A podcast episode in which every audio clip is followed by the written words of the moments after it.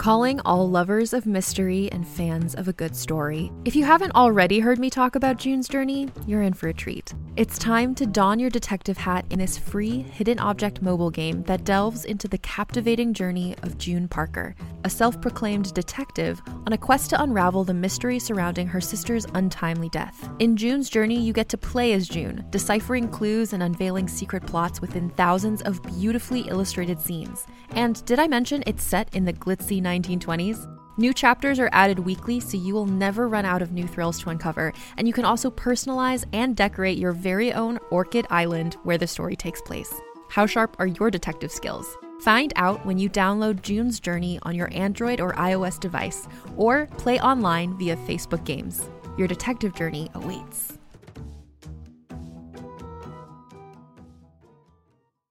Greetings, adventurers.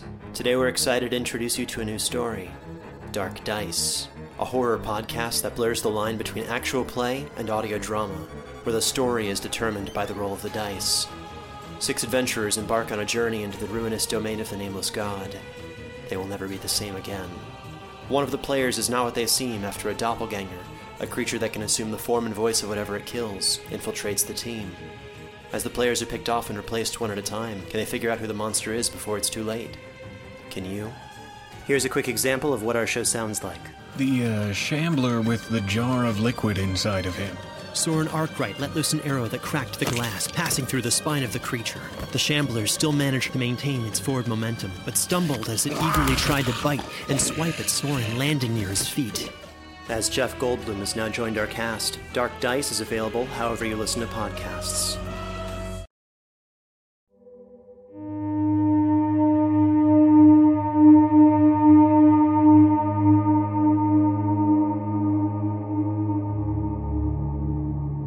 The Echo House.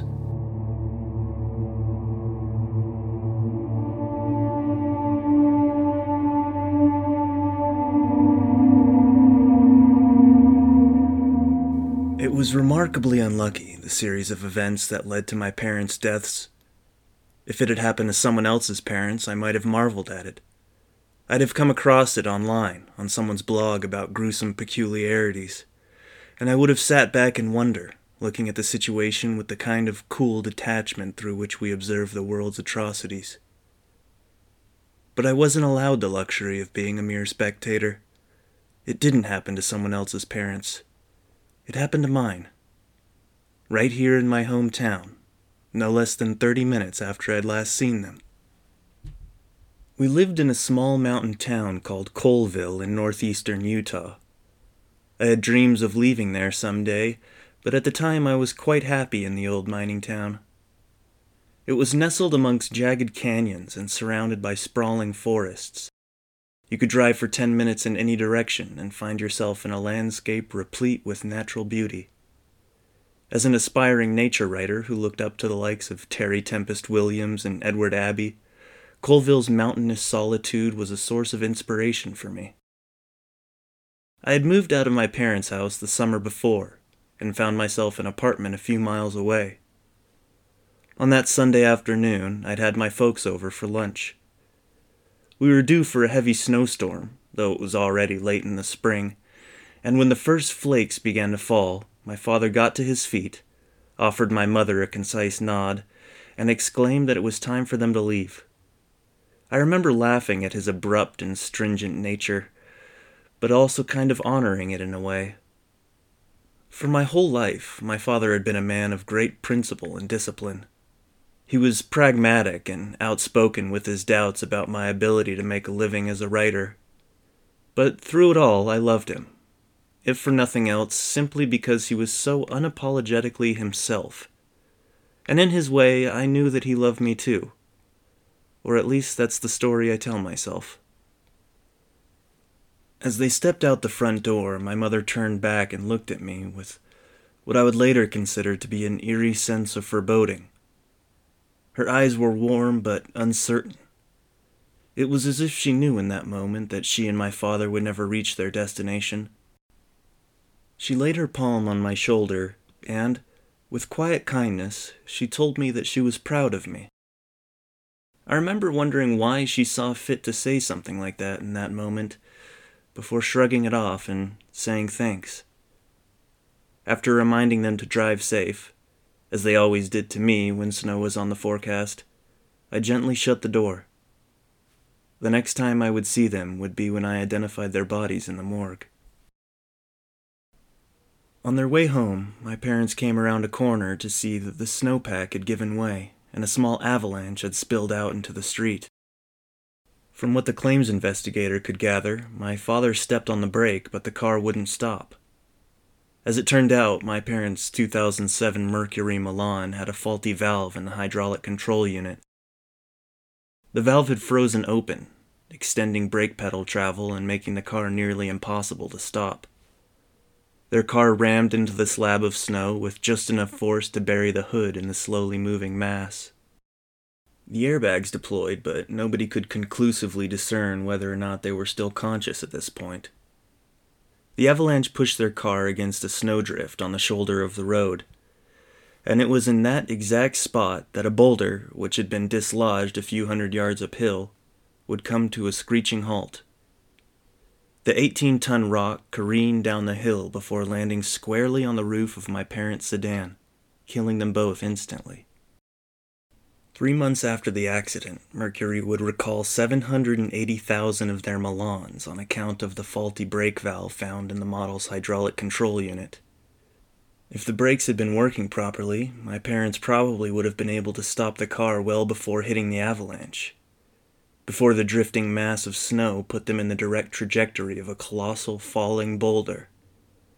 And they would most likely still be alive today. Mercury offered my sister and I a sizable settlement, enough for me to quit my job and focus on writing full time. But we didn't care about the money. There was no amount of monetary compensation that could put you at ease about the premature death of your parents. If anything, I felt like the money was an impediment. It gave me too much time to think, too much time to stew on what I could have done different, how I could have been a better son. When it happened, my sister, who's three years older than me, had been living in Salt Lake City while going through nursing school. She decided to come back to Coalville, and her and I moved back into the house where we'd grown up. It was uncanny walking those halls in acknowledgement of our parents' permanent absence. Something that had always been there was now gone and neither my sister nor I quite knew how to reconcile that. We were glad to have each other, though, and while it seemed at times odd for us to be living together as adults in the house where our deceased parents had lived, there were many times when the only support we had was that which we could give each other. For me, the hardest part about the grieving process was the constant struggle for sleep. Most nights I laid awake into the early hours of the morning, a barrage of uncomfortable memories roaring through my head. It's not that I had done anything especially terrible in my life. I hadn't experienced any serious trauma, but I was gripped by an unyielding desire to rectify something. And especially with my parents gone, I felt rudderless, obtuse, like I didn't know where I fit into the world, and was grappling with a lost sense of direction. On the nights when I did find sleep, my rest was plagued by excruciatingly vivid dreams. They weren't nightmares, per se, more like unnerving explorations of the places I had never been. I would find myself in some desolate locale or some nonsensical building with innumerable rooms, and I'd be held captive by a constant sense of dread, a perpetual desire to find my way back home. And all the while, I would be entirely alone. In one dream that began to occur regularly, I found myself prodding through a woodland that wasn't unlike the hills outside of Coalville. The landscape would open into a clearing, and I would find a strange white house. It had a rugged looking exterior and a shoddy roof that was laden with moss. In every dream where the house appeared, I would be paralyzed by the sight of it there was something about the oblique nature of the structure that made me uneasy. Still, I would find myself almost unable to keep from walking towards it, as if some silent force was beckoning me. Inevitably, I'd reach for the house's doorknob, and, inevitably, as I touched it, I would wake up, often consumed by panic and a cold sweat breaking out across my skin. The dream was disturbing, but its effects scarcely lingered for more than a few minutes after waking. The ominous house that I'd been seeing in my dreams seemed like nothing more than the product of a strained consciousness. I had no reason to believe that it was connected to anything outside my dreams. That was until I saw the video. As I sat at my computer trying to kill time one day, the YouTube video recommendation algorithm suggested a video that threatened to cripple everything I thought I knew about the world. The video was called Strange House Appears Near Echo, Utah. And before I even clicked on it, I already knew what strange house it pertained to. There, in the video's thumbnail, I saw something that I had previously thought impossible. A house which, up until that point, had only existed in my dreams, was apparently found and documented in the real world. It was in the same clearing of the same woods, featured the same mossy roof, and had the same white wood siding with the same weather beaten marks. I stared at the thumbnail in awe, my pulse beginning to race, trying to understand what I was looking at. Upon clicking on the video, I was presented with shaky footage filmed by a person walking through the woods. As the person filming walks into the eerily familiar clearing, they begin to narrate what they're seeing. I'm out here hiking in Echo. It's a place I come to pretty often. Walk my dog, stuff like that. Hey, I don't know if you'd believe this, but this house I'm looking at here, it, it wasn't here a week ago. He goes on to explain the impossibility of the situation how the house shows signs of wear, as if it had been there for decades. But he remains persistent with his conviction that he hadn't seen it on any of his previous walks through the clearing. He walks around the perimeter of the house, inspecting its exterior. He runs his hands over the wooden siding, filming the way the paint flakes to the touch. At one point, he holds the camera up to one of the windows, but not much could be made out on the inside. You can see him grab the doorknob and give it a firm shake, an image that made me feel unsettlingly prophetic, given I had done the exact same thing in my dreams of the house. But the doorknob doesn't budge when he tries to open it. After a few minutes of exploring the house, he tells the viewer that the house is leaving an uncomfortable impression on him, that there's something inexplicable about it, and he feels like he shouldn't be there. He begins walking back the way he came before the video abruptly ends. The video had been posted by a guy named Henry Jensen. I clicked on his profile and found that there were two follow up videos to his original exploration of the house. The second video begins very similarly to the first. In it, Henry is approaching the clearing. The viewer can see his shaky steps, can hear his labored breathing. He explains that since first finding the house, he hadn't been able to stop thinking about it. He mentioned that he'd been having dreams about it, a detail that sent a cold chill rippling down my spine. Eventually, he decided to return, to see if he could find anything inside that could help him explain the house's sudden appearance. You can see in the corner of the frame that he's carrying a crowbar, which he's apparently planning on using to pry the front door open. When he arrives before the door, he wedges the crowbar into the door frame, But before he tries to force the door open, he seems to hesitate. He lifts his hand to the doorknob and, with apparent surprise, finds it to be open. I wasn't sure why, but something about the doors being unlocked made me feel suddenly afraid. Had someone unlocked it in anticipation of his return? I felt a vague sensation that Henry was being toyed with that he was being lured into something. As he steps inside, he finds the house to be empty and dark. It takes his camera a few seconds to adjust to the dim lighting.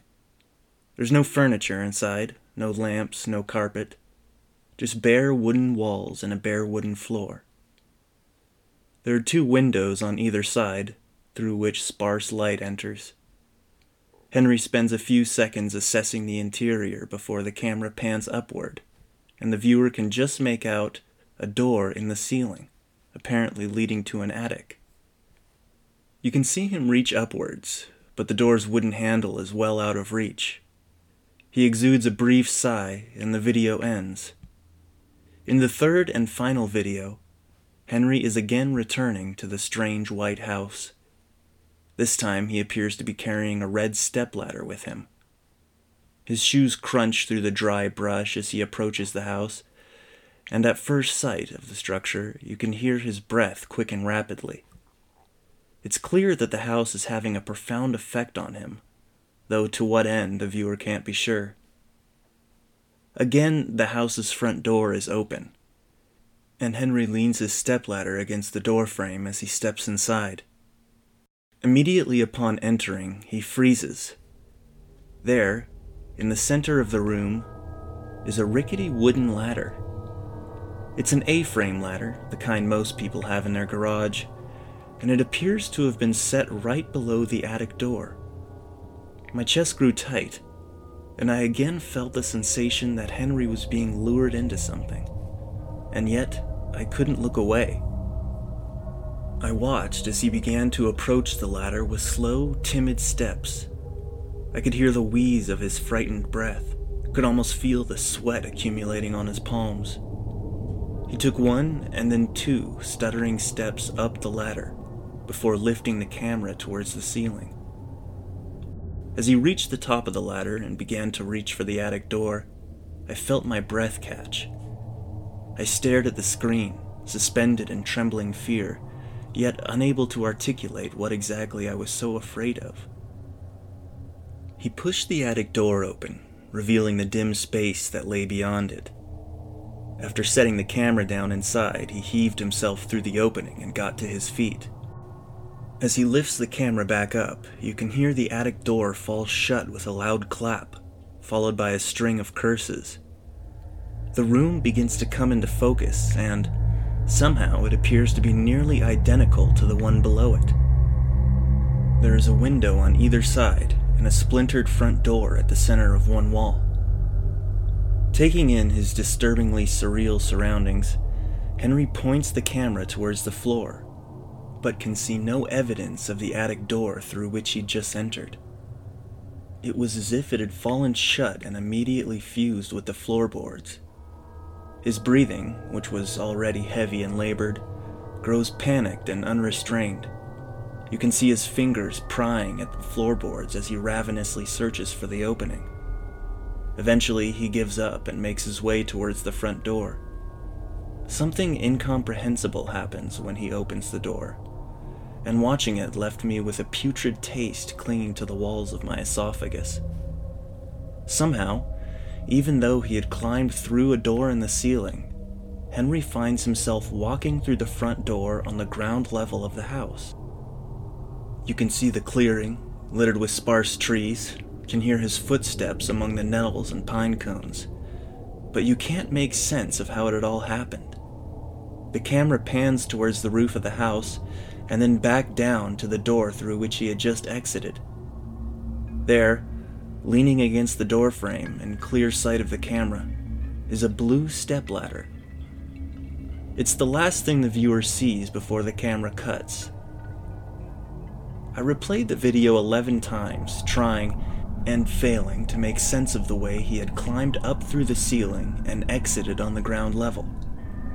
I couldn't understand how the attic door had disappeared into the floorboards.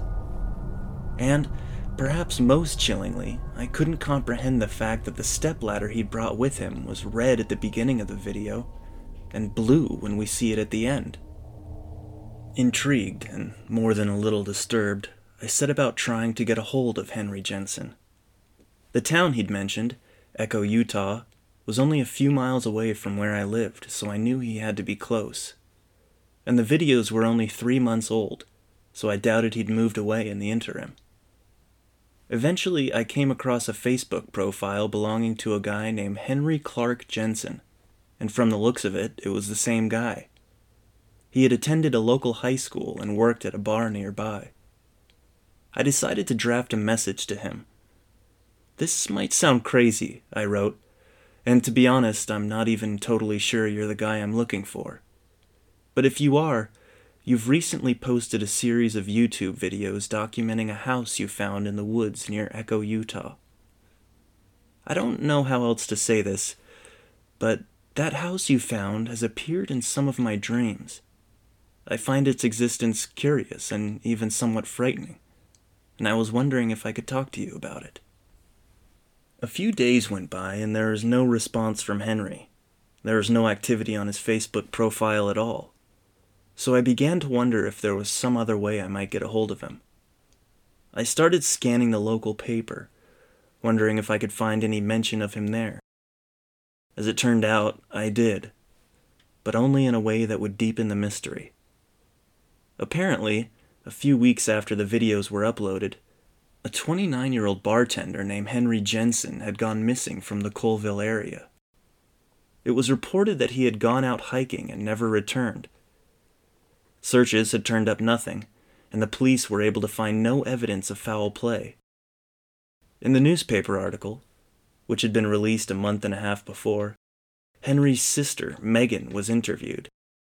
She expressed a great deal of concern, stating that her brother's behavior had grown increasingly manic in the weeks before he disappeared.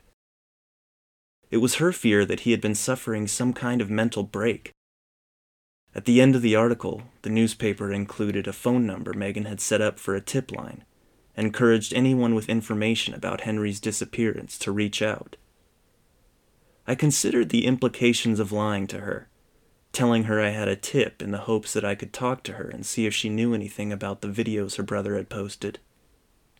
And then I considered doing nothing at all, writing off the dreams as a bizarre but unrelated coincidence, leaving the disappearance of Henry Jensen where it lay.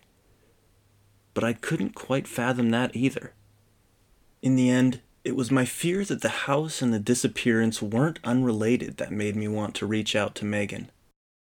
I had a strong but irrational suspicion that the house I'd seen in my dreams had somehow perpetuated Henry's disappearance.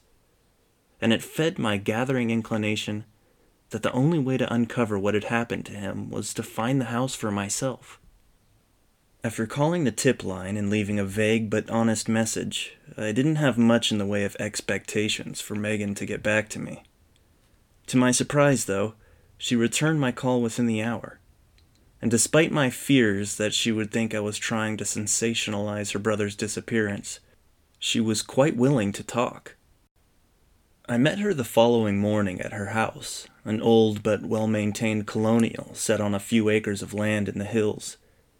She invited me in with a polite but unenthusiastic smile and offered me a cup of coffee, her long strands of black hair swaying as she disappeared into the kitchen. A few seconds later, she returned and we sat in her living room with two generous mugs of black coffee. Her brown eyes studied the steam as it rose from the mugs, and then she lifted her attention to me. So, she said, I take it you want to talk about the videos of that house. I nodded. Did you know about it? I asked. I mean, before he. I did, she replied, with something that may have been regret. It was hard not to notice. From the moment he found that place, he was different. Different how? I asked. Well, Megan began and then paused to think. At first, he just seemed baffled.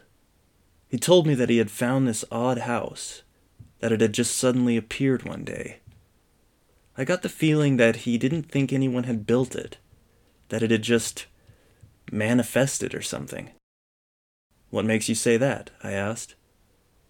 He thought it was responding to him, she explained, communicating in some way. You saw the videos, how the door was unlocked when he returned, and the next time he came back, there was a ladder set under the attic. I think he thought the house could sense his intention. It was anticipating his next move. I considered this for a moment as I took a sip of my coffee. Did he ever tell you where the house was? I asked. Well, that's part of it too, she said. He told me that it wasn't just in one place. It seemed to move. It would disappear, reappear, even exist in multiple places at once. He didn't think the rules of our world really applied to the house. I thought about that last haunting image of him exiting from the ground floor after ascending through the attic. A chill spread across my skin. Did you believe him? I asked.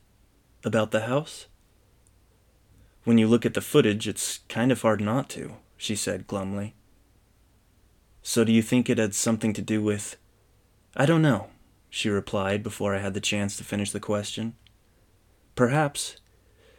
Maybe if he'd never found it in the first place, he would still be here today. Maybe we wouldn't be having this conversation at all. But something, some strange part of me wonders if the whole thing was inevitable. It's like that feeling that things are predetermined, that they happen over and over again, and there's nothing you can do to stop them. Do you know what I mean? I thought about my parents in that cold, snowy darkness, getting crushed by an 18 ton boulder in an ever repeating loop. I didn't want to admit it, but somewhere inside of me I did know what she was talking about. Something about it all felt cyclical, unavoidable, though in a way that I didn't quite know how to explain. I surmised that the strange series of events must just be getting to my head, and decided to get going. As she walked me to the door, Megan's face grew somber. I don't know if you're planning on trying to find that house, she began, and it's not really my place to say, but please be careful. You saw what happened to my brother in those videos. How the house changed him. And now he's gone. She paused for a moment and took a breath. I guess what I'm trying to say is, I don't want that to happen to anyone else. I thanked her for her time and assured her that I wouldn't go looking for the house. But I knew even then that I was lying. My search for the house at that point felt inevitable, just as my parents' death and Henry's disappearance was. It felt as though there was nothing I could do to stop it, that it was part of that loop that would repeat over and over again. When I got home, I rewatched Henry's videos of the house, remembering what his sister had said about it disappearing and reappearing in other places. As I studied the footage, I began to find that the house's surroundings were ever so slightly different in each video. A tree with a large knot in its trunk was in front and to the left of the house in the first video, but nowhere to be seen in the other two. The hills in the background were far off on the horizon in the second video, but much nearer to the house in the third. I couldn't tell if the house was changing its location or if it was somehow rearranging the landscape around it. I felt like I was losing my mind, like I was stuck in some kind of insidious simulation, the structure of which was constantly shifting. And yet, my desire to find the house could not be quelled. The following morning, I grabbed my camera and drove out towards the tiny town of Echo. As I maneuvered my car through the hills, their rolling peaks capped with drifts of quickly melting snow, I thought about what Megan had said to me the previous day, about her brother believing that he could communicate with the house. I think he thought the house could sense his intention, she had said. It was anticipating his next move. I wondered if I too could interact with the house in that way. If my intention to find it would be enough to make it appear before me. When I arrived in Echo, I parked my car in the parking lot of an old church and set off towards the hills on foot. The foliage was dense in some areas, but not impossible to navigate through. Shrubs pricked at my jeans, and slushy mounds of snow crunched underfoot. As I walked, I held my camera out in front of me, recording everything in my path. All the while, I focused my attention on the house, hoping I could somehow get it to manifest before me. But when six hours had gone by and I still saw no sign of the enigmatic structure, I decided that all that stuff about focusing my attention was a bunch of New Age nonsense. I hiked back to my car, slightly disappointed and extremely hungry, and made my way back home. Sitting in my bedroom, I decided to review the footage, just to see if I'd missed anything. From the kitchen downstairs, I could hear my sister bang around with pots and pans as she cleaned up from her latest culinary endeavor. I was fast forwarding through the footage, about an hour and a half into my hike, when something caught my eye. A single pale white frame that stood in contrast to the others. I rewound and hit play. A feeling of intense awe came over me as I watched the footage scan across the surface of the house. Its splintered white siding and crumbling roof was in the frame for only a minute or two, but still it was there. It had been right in front of me, and I hadn't even seen it. How? I asked myself in the dim stillness of my bedroom. How is this possible? I rewound again and carried my laptop downstairs to the kitchen. Hoisting the screen in front of my sister, I hit play. This might sound crazy, I said, but can you see this? This house right here? She looked queerly at the screen and then back at me. Yeah, she said. Of course I can. It's just an old house in the woods. Why? Just making sure, I said as I raced back upstairs. The exchange probably seemed insane to her, but I was beyond caring. I had actually found the house. I edited the footage down and added some narration, explaining the house's general location and its bizarre nature. When I was done, I uploaded the video to YouTube. My thinking was that the more people that saw the house, the better chance we would have at further documenting and understanding it. In the morning, I drove back to Echo and followed the path I had taken through the hills the previous day. This time, I watched where I was going through the viewfinder of the camera. If the house was going to show up in the recording again, I would see it there first. As I entered the clearing where the house had been the day before, I felt a knot begin to develop in the pit of my stomach. There, in the tiny two inch viewfinder of my camera, was the house that had haunted my dreams. I took slow, pensive steps as I approached it just as much wanting to flee as to explore and understand the elusive structure. When I stood before it, it was still invisible to the naked eye, detectable only through the digital screen of my camera. Reaching a trembling hand out, I prodded at where the camera told me the front door was. And then I felt my fingers brush across a cold brass knob. The instant my skin made contact, the whole structure rippled into existence.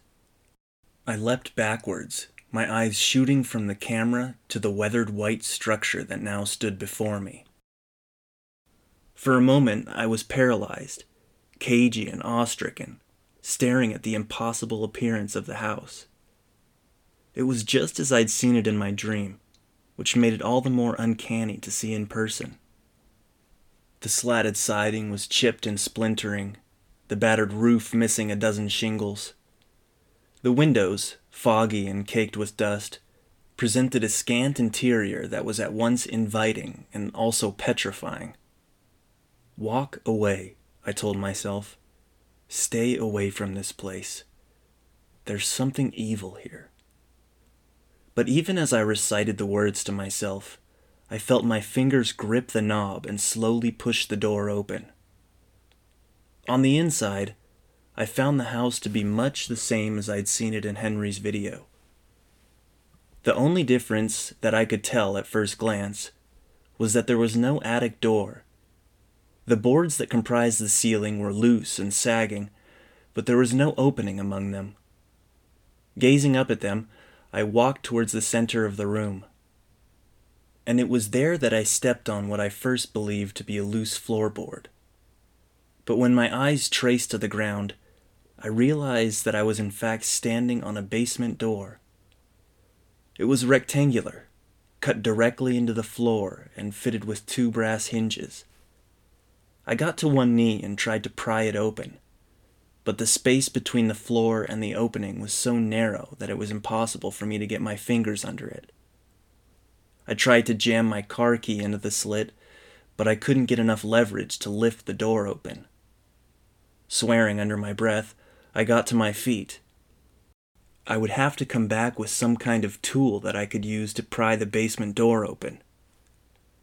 At no point as I stood there did I stop to assess whether my thoughts and actions were verging on the obsessive, whether there may be something in that basement that I truly shouldn't see.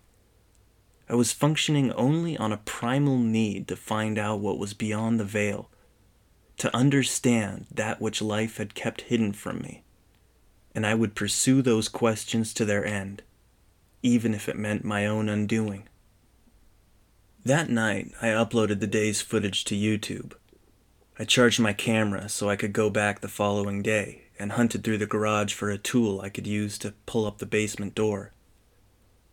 As I walked back into the house carrying a heavy green pry bar that had once belonged to my dad, my sister gave me a concerned glance.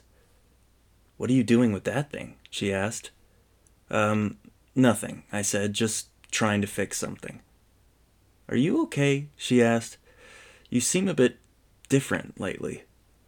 Yeah, I assured her. Of course. I've just been working on a little video project.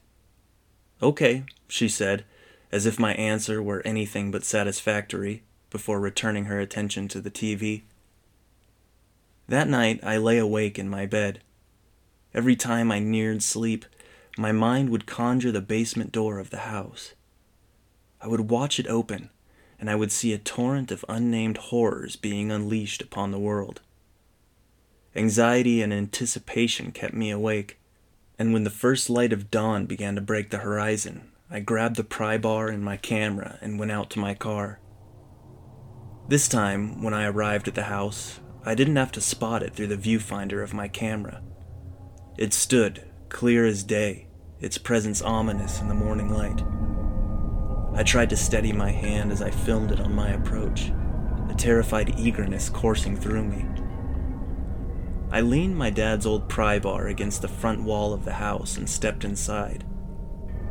To my astonishment, the basement door now had a wooden handle protruding from it. My palms began to sweat as I knelt before the door and pulled it open, fixing my camera on the abysmal darkness that lay below. I swung first one leg and then the other over the edge, allowing them to dangle there for a moment above the pit of blackness before I lowered myself inside. My feet collided with the wooden floor and I collapsed onto its surface. A loud clap rang out above me, and I looked up to see that the basement door had fallen shut. As my eyes adjusted to the darkness, I took in my surroundings. I could see that I was in a simple square room. Soon, on either side of the room, dim windows began to come into focus.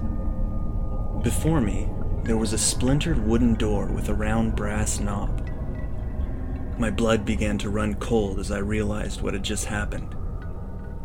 I looked above and below me, but there was no sign of either an attic nor a basement door. The only exit was through the impossibly positioned front door. My breath hitched as I pushed it open and saw the long black pry bar leaning on the wall next to it. Outside, the morning light was falling over the hilly, tree laden landscape. A surge of panic rushed through me, and I shut off the camera. When I got back to my car and climbed inside, I felt my phone buzz in my pocket. I pulled it out to see that I had received a Facebook message. It was from somebody that I didn't know. This might sound crazy, it said, and to be honest, I'm not even totally sure you're the guy I'm looking for. But if you are, you've recently posted a series of YouTube videos documenting a house you found in the woods near Echo, Utah. I don't know how else to say this, but that house you found has appeared in some of my dreams. I find its existence curious and even somewhat frightening and I was wondering if I could talk to you about it. I thought about the message a lot over the course of the next few days. I wanted to respond, to tell this person to stay well away, but I had a feeling it wouldn't matter if I did. I had a feeling that the world I'd found myself in was no longer the one from which I'd posted that video. I walked into the Echo House from one world and out of it into an entirely different one. The uncannily familiar girl that I live with is not really my sister, but a strange familiar, a replica, a double. And somewhere, my real sister is grappling with the loss of her missing brother. She's sitting in the house that once belonged to her parents, unwittingly awaiting the arrival of a young man who would like to ask her some questions about a house he saw in a video that her brother had posted online.